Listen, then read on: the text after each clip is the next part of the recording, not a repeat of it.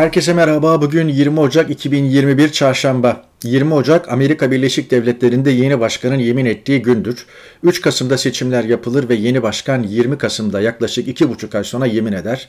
Bugün bu çağda saçma, mantıksız bir durumdur bu. Fakat kurucu babalar Amerika'yı kurarlarken o günkü ulaşım ve iletişim koşullarını hesaba katarak seçim sonuçlarının Washington'da toplanıp işte efendim resmileşeceği, kesinleşeceği, işte itirazların sonuca bağlanacağı, şu bu falan filan bütün süreleri üst üste koymuşlar ve bu iş ancak 20 Ocağı yetişir demişler. Ve bu hala uygulanıyor. Bu dönem şuna yaradı. Bu dönem e, esasen e, Trump kolay kolay koltuğu terk etmez. Zabıta marifetiyle Beyaz Saray'dan uzaklaştırılır falan derken bu dönem iki buçuk aylık süreç Trump'ın kendi kendini bitirmesine yaradı.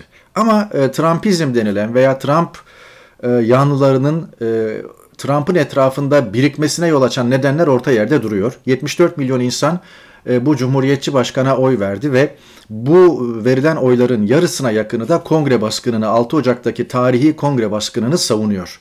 Bunu gözden uzak tutmamamız gerekiyor. Trump Beyaz Saray'dan ayrıldı ve Joe Biden yemin ederek görevine başlıyor. Hayırlı uğurlu olsun ama ilk iki sene önemli. Çünkü e, Trump'ın etrafında kümelenen e, grupların nedenleri orta yerde duruyor. Sizin Paris İklim Anlaşması'na dönmeniz, işte efendim bir takım konularda Trump'ın imzaladığı e, bazı kararnameleri geçersiz e, kılacak e, adımlar atmanız, Dünya Sağlık Örgütü'ndeki üyeliğinize geri dönmeniz ve orayı fonlamaya devam etmeniz falan bunlar doğru adımlar, olumlu adımlar olabilir. Fakat Trump bunların aleyhindeki bir söylemle kendi e, taraftarlarını konsolide etti ve o sorunlar orada duruyor. E, Demokratlar kongrede ve başkan yardımcısı senatoda olduğu zaman başkan yardımcısının oyuyla senatoda çünkü 50'ye 50 bir denge var senatoda. Kongre, Senato ve Temsilciler Meclisi'nin bütünüdür Amerika'da. 6 Ocak'ta basılan kongre. E, dolayısıyla kongrede gerek Temsilciler Meclisi'nde mühim bir çoğunluğu var. Senato'da da denge başkan yardımcısı Kamala Harris'in katıldığı oturumda demokratların lehine döndüğü hesaba katılırsa ilk iki sene boyunca pek çok adımı atabilir ve bu atacağı adımlarla da kutuplaşmanın önüne geçebilir veya kutuplaşma yarasına e, ne bileyim merhem basabilir bilemiyoruz. Bunu başarır mı başarmaz mı? Trump'ın bir başarısı da şu oldu kendi adına. E, tamam terk etti gitti ama e, bu seçim sonuçlarından da biri e, gerek dünya için, gerek kendi bölgesi için, gerekse üçüncü, üçüncü dünya ülkeleri için artık herhangi bir parti, herhangi bir başkan, herhangi bir lider e, seçimi kaybettiği halde hayır kaybetmedim, bunu saymıyorum deyip e, masayı devirebilir. Amerika gibi gelişmiş bir demokraside bu oluyorsa dünyanın geri kalanında hayli hay, haydi haydi olur. Kaybeden liderler veya partiler oyları tekrar saydırırlar.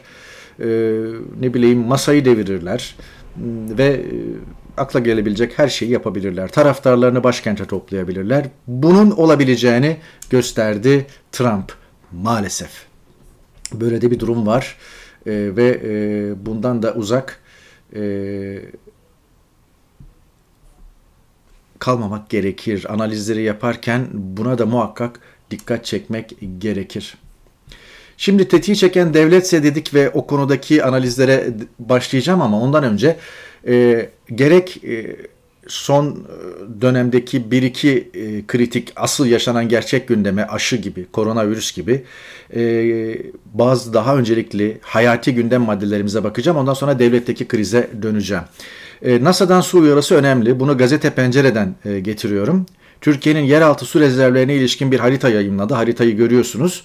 E, yeraltı sularının ortalama seviyenin altında olduğu bilgisini vermiş ve bu su haritasında görüyorsunuz. Yani Türkiye'nin %80-85'lik bölümü ciddi kuraklık tehdidi altında özellikle büyük şehirler. Evet. Aşı meselesine geçelim. Dünyada aşılama oranları e, görüyorsunuz. İsrail %30'unu yaklaşık nüfusunun aşılamış. E, Birleşik Arap Emirlikleri %20'sini aşılamış durumda. İngiltere 3. sırada. İngiltere'de e, önümüzdeki ay başına kadar özür dilerim Şubat sonu Mart başına kadar 70 yaş üzeri nüfusun aşılanması 14 milyon nüfusun aşılanması hedefleniyor. E, aşılama bir ulusal kampanyaya dönüşmüş durumda. Onaylanmış 3 aşı var. Pfizer-BioNTech ilk aşıydı. E, e, Oxford AstraZeneca aşısı ki bu 3. dünya ülkeleri de düşünülerek 3. dünya ülkelerine maliyetine e, pazarlanması falan düşünülerek için içinde Oxford var çünkü üretilmiş bir aşı e, eksi 70 derece soğuk zincir falan da gerektirmiyor. Buzdolabı ısısında e, korunabiliyor. O aşı onaylandı. Bir de modern aşısı onaylandı ve hepsi e, şu anda m, uygulanıyor. Amerika'da e, aşı e, aşılama maalesef e, bir engelle karşılaştı. E, o, yani başta organize gibi görünmekle beraber e, son haftalarda işin ipin ucu kaçtı. Joe Biden'ın en önemli sınavı zaten e, koronavirüs ve aşılama olacak. Bakın bu tablo İngiltere'den. İngiltere'de günlük ölüm sayısı dün rekor kırdı. 1610 kişi öldü. Ve bu geçen Mart-Nisan dönemi dahil hepsini geçen bir oran. Hepsini geçen bir e, sayı. Bugüne kadar İngiltere'de koronavirüsten ölen insan sayısı maksimum seviyeye dün yani 19 Ocak itibariyle ulaştı. Gene dünkü rakamları itibariyle 33 bin kişi de e, pozitif çıkmış durumda. 3634 kişi e, hastanelik olmuş durumda. Her 30 saniyede bir NHS yani Milli Sağlık Sistemi'nin başındaki kişi bunu açıkladı dün. Her 30 saniyede bir hasta hastaneye kaldırılıyor veya yoğun bakıma kaldırılıyor. Rakamlar gerçekten e, dehşet verici ve burada her şeyi e, kendi ülkeniz, bölgeniz neyse e, yaşadığınız yer vesaire hepsi e, iç, e, bölge bölge e, görebiliyorsunuz haritada. E, özellikle Londra e, son derece e, dikkat çekici e, rakamlar. Burada bakın Londra'yı mahalle mahalle, renk renk e, görebiliyorsunuz. Keşke e, Türkiye'de de benzer bir e, tablo e, veya benzer bir e, ne bileyim hizmet olsaydı diyorsunuzdur. Ama durumu değiştirmiyor. İngiltere gerçekten rekor ölüm sayılarına ulaştı. E, Sağlık Bakanlığı'ndan sağlıksız tablo e, Bir Gün Gazetesi'nden e, aktif vaka tablosuna göre on binlerce aktif Covid vakası karantina bitmeden iyileşen vaka olarak gösterildi diyor. Skandala bakar mısınız? Akşam Gazetesi büyüklere evde aşılama. 6 günde 950 bin doz. Dünyada en fazla aşı yapan 9. ülke diyor akşam. 90 yaş üzeri vatandaşlar evlerinde aşılanmaya başlandı. Belli ki sağlık çalışanlarından sonra sıra 90 yaş üzerine gelmiş. Herhalde ondan sonra 80 yaş üzeri, 70 yaş üzeri diye aşağı doğru inecek. Ee, yaş e, anlamında doğru. İngiltere'de de 85 yaş üzeri önce aşılandı. Önce tabii e, bakım evlerinde kalanlar ve bakım evi çalışanları, sağlık çalışanları elbette. Sonra 85 yaş ve üzeri, sonra işte diyelim ki 75 yaş, 70 yaş, 65 yaş böyle iniyor aşağı doğru. Fakat sıkıntı, sıkıntı şu yani 90 yaşında mı Doğu Perinçek? Yani bütün parti liderleri sıraya girmişler. Bu adam kim? Tanımazsınız bilmezsiniz. ANAP diye bir parti var mı? Ben ANAP'ı takip etmiş bir muhabirim yani. Sorarken ezbere sormuyorum. Ya. ANAP diye bir parti var mı şu anda? Bana göre yok. Bir tane de genel başkanı varmış. O arkadaş da aşı olmuş. Yani.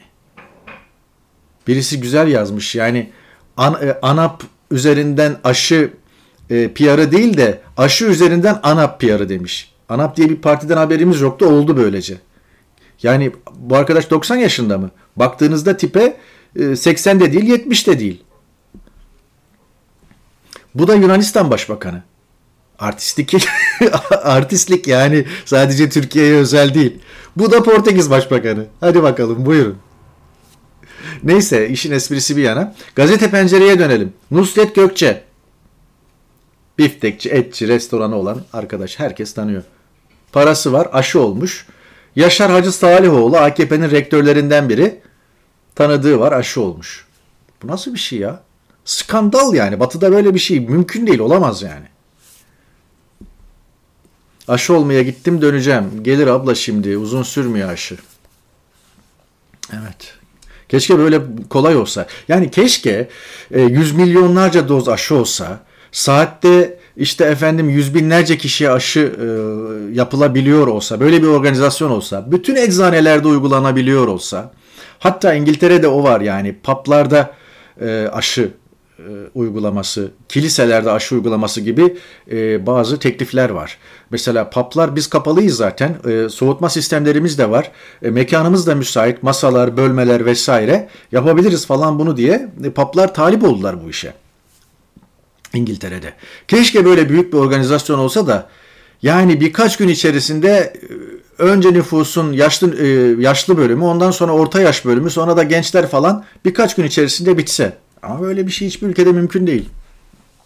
Sağlıkçılar tamam sıra yaşlılara geldi diyor ama aradaki örnekleri gördünüz. Türkiye. Geçelim dün Hrant Dink'in vefatının 14. yıl dönümüydü. 14 yıldır kanı yerde ki bu fotoğraf çok çarpıcı bir fotoğraftır. Altı dilik bir ayakkabıyla Agos gazetesinin önü İstanbul'un göbeği. Burası Şişli'nin göbeğinin göbeği yani. İstanbul'a böyle bir pergel koysanız, pergelin iğnesini koysanız işte koyacağınız yerlerden biri. Kanı yerde. E, Sefer Selvi karikatürünü çizmiş. 14 yılda bir arpa boyu yol alınamadı diyor Hrant Dink bulutların üzerinden. Öyle. Bırakın yıkılırsa yıkılsın. Raquel Dink eşi katil olmadığını kanıtlamak için adeta aptal olduğunu kanıtlamaya çalışan bir devlet. Bırakın hangi duvar, hangi bina yıkılırsa yıkılsın. Esasen bu duvar şeye de gönderme. Güldal Mumcu, Uğur Mumcu suikastinden sonra e, Mehmet Ağar'la görüşüyor ve Mehmet Ağar e, Güldal Mumcu nakletmiş bunu. Nakletmişti bunu. Güldal, e, Mehmet, e, Güldal Mumcu e, kocasının e, katliamının, cinayetinin e, aydınlatılamadığından falan yakınınca e, Mehmet Ağar Güldal Mumcu'ya diyor ki Uğur Mumcu'nun eşi eğer diyor tuğlayı çekersem duvar yıkılır. İşte Raquel Dink'in yaptığı gönderme o. Bırakın yıkılırsa yıkılsın ama bırakmazlar şu anda Mehmet Ağar'ın tuttuğu yeri düşünebiliyor musunuz? Yani işte avanesi e, Süleyman Soylu İçişleri'nin başında. Yani devlet tam anlamıyla yani bir çeteleşmiş çetelerin devleti oldu. Çetelerin çöktüğü bir mekanizma oldu yani. Asla bırakmazlar. Bırakırlarsa kendileri altında kalır. Askeriyle, emniyetiyle ve derin güçleriyle en başta Mehmet Ağar altında kalır. Yazmasalardı bilmeyecektik. Kürt gazetecilerin zor şartlarda haber yaptığını belirten Haberin Var mı inisiyatifinden ee, Hüseyin Tahmaz böyle demiş. Hrant Dinksiz 14 yıl. Evet. Geçelim 59 ilde Türk Silahlı Kuvvetleri'ne yönelik FETÖ operasyonunda 238 gözaltı olmuş. Bitmedi bitmedi 5. sene. Neyse Adem Yavuz da üzerine güzel not düşmüş. Diyor ki TSK açıklamasına göre 15 Temmuz'a dahil olan asker sayısı er öğrenci 8500. O halle başlayan süreçte her iki generalden biri kurmay subayların %76'sı ki bu devlet rakamları toplamda 25 bin asker tasfiye edildi. 15 Temmuz nedir diye merak eden varsa cevap budur. Bunu da gene Hrant Dink olayından bağımsız değerlendirmeyin yani. Kin, nefret, şiddet. Evet. Azrail adeta kötülük yani neyse böyle kin, nefret, şiddet tohumları saçılıyor. Tuhaf bir süreç yani gerçekten tuhaf. İbrahim Özdabak e, resmetmiş. İşte geçelim tuhaf e, gündeme. Tetiği çeken devletse. Ankara'da tepki çeken saldırının görüntüsü ortaya çıktı. Beş kişi Selçuk Özdağ işte böyle saldırdı diyor. Evet. Saldırganlar koşarak kaçtı. Sözcüden Devlet Bahçeli'nin danışmanı teröristlerin anası diyor Halk TV'de program yapan Ayşenur Arslan'a. Buna kadın diyor. Türkiye'nin geldiği nokta. Devlet Bahçeli'nin basın danışmanı. Türkiye'nin geldiği nokta. Gerçekten korkunç bir noktadayız. Karar Gazetesi yazarları tehdit edildi başta Taha Akyol. Karar Gazetesi'nin bugünkü birinci sayfasına baktım. Olay unutulmuş. Tek satır bir şey yok. Tek satır bir şey yok. Kılıçdaroğlu'nun işte ziyareti var karara. Orada da geçmiyor ne konuşulduğu. Birinci sayfada özellikle. Ümit Kıvanç demiş ki bizim kuşaktan 70'lerin gençleri olup da şu MHP'nin tehditleri ve icraatı konusunda susan hiç kimseye güvenmeyin gençler. Kusura bakmayın ukalalık gibi oldu ama inşallah gerisini yaşayarak anlamazsın. Ben de fuzuli laf, laf ettiğimle kalırım. Şimdi karara dönelim bir tane yani var kıyıda köşede de güzel kardeşim yani sana kastediliyor, hedef gösteriliyorsun ve her an Taha yolun ve diğerlerinin başına bir şey gelebilir. Senin de başına bir şey gelebilir. Gazeteye bir şey bırakabilirler, patlatabilirler, her şeyi yapabilirler. Sen bunu manşetten, sür manşetten ya da koca gazeteyi yıkarak falan birinci sayfayı yıkarak götüreceksin. Susarak, sinerek değil. Onu söylüyor Ümit Kıvanç. Bizim kuşaktan olup da şu MHP'nin tehditleri ve icraatı konusunda susan hiç kimseye güvenmeyin gençler diyor. Kastettiğim bu. Ben Türkiye'de bir gazete yönetseydim, televizyon yönetseydim ve aynı şeyler benim ve arkadaşlarımın başına gelseydi yıkmıştım ortalığı yahu. Zaten bundan dolayı şu anda orada yapamıyoruz mesleğimizi. Anlatabiliyor muyum? Ve siz de belki bundan dolayı orada şu anda mesleğinizi yapıyor durumdasınız. Anlatabiliyor muyum? Kusura bakmayın yani. Biraz sert oldu ama kusura bakmayın. Cumhurbaşkanı konuşamıyor kamuya açık. Avaneleri konuşuyor işte. Hande Fırat demiş ki Cumhurbaşkanı şiddetin her türlüsüne karşı. Cumhurbaşkanı şiddetin her türlüsüne karşıysa senin üzerinden niye konuşuyor? Cumhurbaşkanlığı kaynaklarından aldığım bilgiye göre. Cumhurbaşkanı çıksın konuşsun ya. Hastanede ziyarete bile gidemiyorlar. Kamuoyuna açık tweet atamıyorlar. Açılışlarda söz konusu Canan Kaftancıoğlu olduğunda, Can Dündar olduğunda, başka biri olduğunda bık bık ötenler bu konuda bir kelime yok. Niye? Anlaşma öyle. MHP ile. Geleceğim birazdan. Tetiği çeken devletse kelimesi boşuna yazılmadı oraya. Bak Türk Gün Gazetesi. Devlet Bahçeli'nin yayın organı. Nasıl götürüyor görüyor musunuz? En az bunlar kadar cesur olacaksınız. Namuslular namussuz kadar cesur olacak. İsmet İnönü'ye atfedilir o laf ama namuslular namussuzlar kadar sabur olacak falandır orijinali sabırlı manasına. Her neyse birazcık çarpıtılmış laf, laf güzel. Kimin söylediğinin de önemi yok. Bunlar kadar cesur olacaksınız. Türk Gün MHP'nin yayın organı. Ölüm kalım savaşı veriyorlar. Ya biz ya onlar. Aldık aldık alamazsak onlar bizim üstümüzden geçecek. Böyle bakıyorlar. Dahi bedahlar demiş. Kılıçdaroğlu ve Davutoğlu'nun fotoğrafını basıp. Sen ağzını açıp tek kelime demiyorsun. Taha Akyol'a sordular Karar TV'nin yayınında dün. Teessüf ederim dedi. Yakışmıyor. Ya korkmaya gerek yok yani. E konuşmak istiyorsan anlatacaklarınız varsa e, orada yaşamak zorunda da değilsiniz. Daha rahat konuşabileceğiniz bir yere gidin ya. E olmuyor işte evladı hayal var. E yani. Bizim yok mu? Ağaç kovuğundan mı çıktık? Böyle korkaklar işte. Türkiye'yi iade edilmek istemiyor. İşkence var. Adil yargılama yok falan diye. Daha dün değil evvelki güne kadar mangalda kül bırakmıyorlardı. İşte böyle pankartlar asıyordu. Seninleyiz usta diye. Tayyip Erdoğan'la çektirdiği fotoğrafı Sedat Peker böyle paylaşıyordu. Evet. Şimdi şeye bakalım biraz. Yani gerçekten ne oldu? ee, Kısaca söyleyeceğim. Çok fazla detaya girmeyeceğim. Çünkü detayına girersek bu program normal süresi içerisinde bitmez.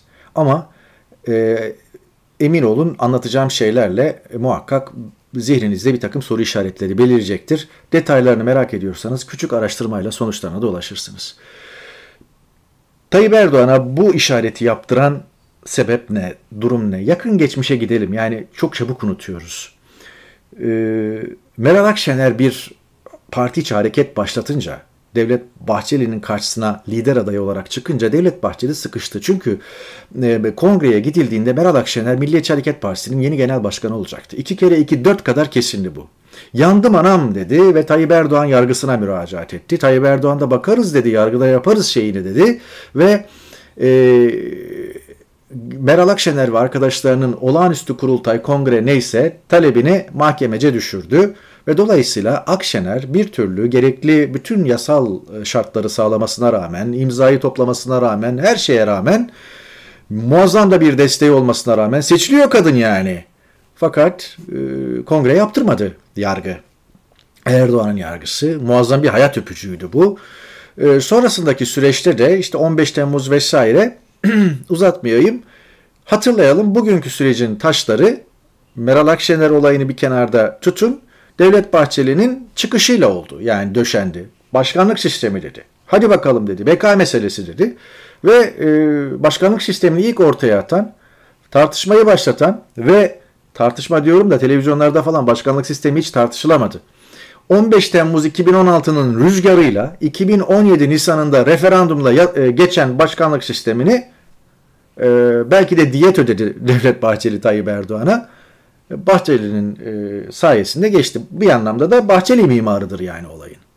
Sonra da bu ittifak muazzam bir şekilde el bebek gül bebek devam ediyor. Bahçeli mi Tayyip Erdoğan'a, Erdoğan mı Bahçeli'ye ram olmuş durumda? E, bu konu çok su götürür. E, ayrılık her ikisinin de sonunu getirir. E, Bahçeli MHP'den e, bağımsız ele almak gerekir. E, Tayyip Erdoğan da AKP'den bağımsız alma, ele almak gerekir. Bahçeli ve Erdoğan söz konusuysa ne MHP ne de AKP'nin AKP diye bir parti vardır. Ne de parlamento vardır. Yoktur yani. Bu ikisi. E, ve ayrılık, boşanma e, bu ikisinin sonunu getirir. Bunu ikisi de çok net biliyor. Çok net biliyor. Bahçeli en az 4 puan 5 puan şu anda Meral Akşener'e geçirmiş durumda. Meral Akşener MHP genel başkan olamadı ama kurduğu partiyle Bahçeli'yi topukladı geçti. Bahçeli'nin partisini.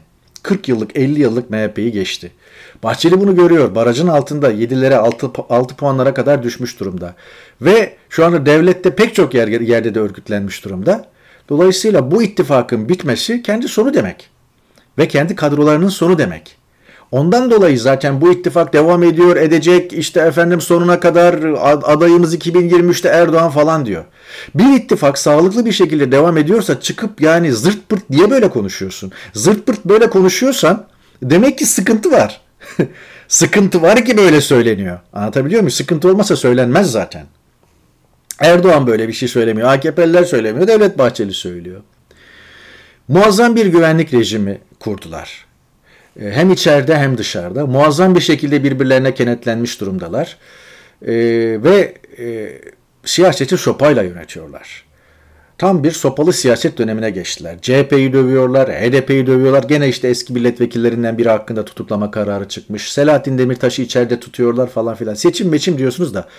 Yani e, en güçlü liderlerden birinin cezaevinde olduğu hiçbir seçim legal değildir Türkiye'de. Anlatabiliyor muyum? Demirtaş parantezini kapatalım. Dolayısıyla sistemi getiren Bahçeli nasıl geldiğini de anlattım. E, bir anda Erdoğan'ın Bahçeli'ye mecburiyeti ve e, ne bileyim e, onunla yürümeye yürüme, yürüme zorunluluğu var. Öbür tarafta Bahçeli'nin de Erdoğan'ın e, sırtından inmeme zorunluluğu var. Birlikte yürümeleri var. Birlikte ikili bir beka me- meselesi bu yani. Dolayısıyla kendileri gibi düşünmeyen herkes si terör demeleri, terörize etmeleri de biraz bundan. Ee, Bahçeli Erdoğan ortaklığı yani boşluk dolduran da işte AKP'liler, MHP'liler. Ona da öyle bakmak e, gerekir. E, hemen her konuda e, kendileri gibi düşünmeyen herkesi ve her şeyi terörize etmek konusunda mahirler. Bu Boğaziçi Üniversiteler olabilir, Türk Tabipler Birliği olabilir. Yani aşı politikalarını eleştirdi diye, koronavirüsle mücadele yöntemlerini eleştirildi diye, eleştirildi diye Türk Tabipler Birliği terörist ilan edildi ya. Bunu ilan eden de Devlet Bahçeli'ydi. Dikkatinizi çekerim. Bu işler böyle. Ve e, elbette Erdoğan da çok korkuyor. Yani hem Bahçeli'yi kaybetmekten korkuyor. Kaybettiğinde gümbür gümbür gider. Meclis desteğini kaybettiğinde hem kendi yönetimi hem saray hem de her türlü icraatı sorgulanır ve azınlıkta şu anda AKP. Tek başına iktidar değil yani. Ee, ve aynı şey Bahçeli için de geçerli. Muazzam bir karşılıklı kenetlenme hali var yani. Haliyle e, değişik bir ortaklık tipi. Değişik bir evlilik yaptıkları yani. E, buna da böyle böyle bakmak lazım. Dolayısıyla e, Taha Akyol ve Karar Gazetesi'ne hedef göstermesi biraz da bundan. Şimdi e, bunun nedenlerine geçelim. E, Ahmet Davutoğlu Karar Gazetesi'nde iki gün önce 18 Ocak'ta bir yayına katıldı. Karar Gazetesi'nin televizyonu yok da işte YouTube'dan yayını var. Ve Ahmet Davutoğlu bu yayında çok enteresan şeyler söyledi. Mesela dedi ki ben bu yayını seyrettim. Ahmet Davutoğlu'na hayran olduğum için değil de gündem olduğu için baktım yani maruz kaldım ne yapayım. Baştan sona seyrettim. Ve bu yayında Ahmet Davutoğlu Türkiye ve Erdoğan'ın 28 Şubatçıların vesayeti altında olduğunu, 28 Şubat'ta Türkiye'ye otoriter deli gömleği giydirmek isteyenlerin Erdoğan'ı kuşattığını söyledi. Hep Bahçeli'ye de çakıyor bir yandan. Sadece işte ulusalcılar Perinçek kanadı falan değil. E, filan. E, ve bundan sonraki ilk aşamada e, Erdoğan'ın tasfiye edileceğini, muhafazakarların bir daha başı dik dolaşamayacaklarını söyledi. Devamlı da şunu söyledi. Erdoğan'a benzer bir darbe teşebbüsü olsa yanındaki herkes terk eder ben orada orada olacağım arkadaşlarım da orada olacak dedi. Erdoğan yalnız başına bir şey gelse arkadaşları yanındakiler de onu terk ederler ee, ben orada olurum falan diyerek bunlar Bahçeli'yi çok kızdıracak şeyler. Dolayısıyla Bahçeli buna o kadar köpürdü ki yani zaten korkuyor. Akşener tarafından geçilmiş, Erdoğan'a muhtaç, beka beka diyerek falan işte bir şekilde durmaya tutmaya çalışıyor şeyi. Öyle sinirlendi ki Davutoğlu'na bir şey diyemediği için o programa çıkan Taha yola çaktı. Ve yanındaki işte e, Elif Çakır'a çaktı. Elif Çakır falan öbürü bir iki bunlar garnitür. E, asıl çaktığı yer orası. Çünkü Taha Akyol'un MHP tabanında bir karşılığı var. Taha Akyol kim? Taha Akyol e, Abdi Pekçi'nin Bülent Ecevit'le fotoğrafı. Güzel bir kare bu bir seçim gezisi galiba. Bir şeyler atıştırıyorlar birlikte. Soldaki Abdi Pekçi, sağdaki Bülent Tecevit. Abdi Pekçi Milliyet Gazetesi'nin genel yayın yönetmeniydi. 1979 1 Şubat'ında 49 yaşında gencecik bir genel yayın yönetmeni olarak Mehmet Ali Ağca tarafından evinde evinin önünde aracıyla geldiği sırada aracının içinde kurşunlanarak öldürüldü. Mehmet Ali Ağca'nın e, o gün e, koltuğunun altındaki gazete Her Gün gazetesiydi. Her Gün gazetesi Milliyetçi Hareket Partisi'nin yayın organıydı ve o gazetenin başında Taha Akyol vardı. Dolayısıyla Taha Akyol ülkücü camiada ve MHP tabanında önemli.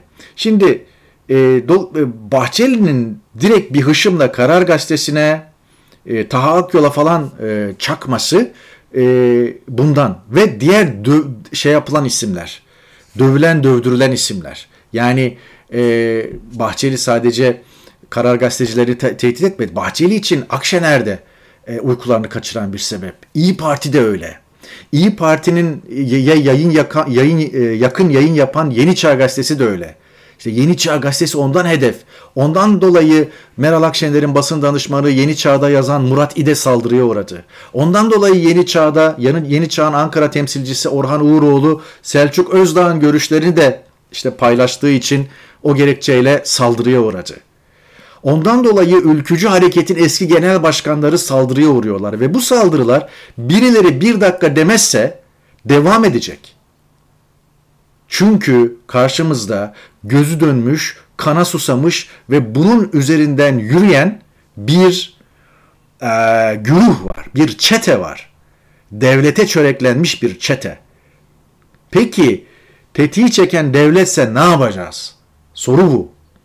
Terörle, teröristle mücadele edebilirsin, şiddetle mücadele edebilirsin, savcılığa gidebilirsin. İşte ben bu soruyu ortaya bırakıyor ve çekiliyorum. Şimdi bakın Alican Uludağ paylaşmış. Selçuk Özdağ e, soruşturmasında yeni ayrıntı. Şüphelilerin olayda kullandıkları aracı ondan emaneten aldık dediği kişi Ülke Ocakları Başkan Vekili. Bir başkası devlet sahip savcısına sahip çıkamadı. İşte e, saldırıların ardından e, savcı özellikle Ülke Ocakları tarafından e, hedef gösterildi. Ve bunun üzerine bakın birçok MHP ve Ülke Ocakları yöneticisi, soruşturma savcısı Alparslan Tufan'ı sosyal medya üzerinden hedef aldı. Tufan'ın fotoğrafını paylaşan MHP'liler organize şekilde Cumhuriyet Savcısını tehdit etti. Peki mesela ne diyorlar? Ülke Ocakları e, işte efendim bir başkan yardımcısı Ömer Şanlı diyor ki Alparslan Tufan neyi amaçlamaktadır? Üslup da Bahçeli üslubu. El aleme erkeklik göstereceğim diye boğulacağı suda kulaç atmamasıdır falan. Tehditlere bakın. Selçuk Özdağ soruşturmasını yürüten savcıya ülkücülerin tehditleri. Aynı şekilde e, MHP Mersin milletvekili de tehdit ediyor. Organize şekilde. Bunun dahi diyor Ankara'ya ayağa kaldırması gerekiyordu diyor Alican Uludağ. Ama gerek HSK, Hakim Savcılar Kurulu, gerekse bakanlık sessiz kaldı. Ne iktidardan ne de devlet yetkililerinden en ufak bir şey yok. Suskunluk gerekçesi ittifak.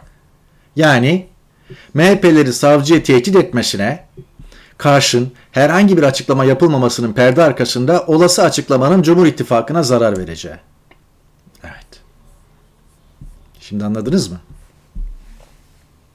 Böyle bir durum var. Tetiği çeken devletse savcı ne yapsın? Ya savcı bile soruşturma yönetemiyor ki yani yargı AKP yargısı.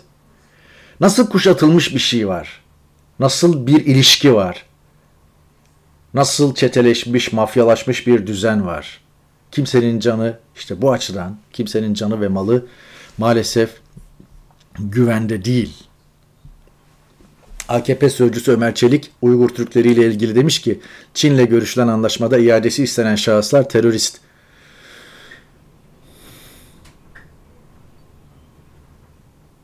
Terör ve terörist tanımının son dönemde içi öyle boşaldı ki artık devletler ve devlet adamları bununla anılıyor. Üzgünüm ama böyle. Belki de ta en başından beri terör ve terörizm devlet ve de devlet adamları ile ilişkiliydi.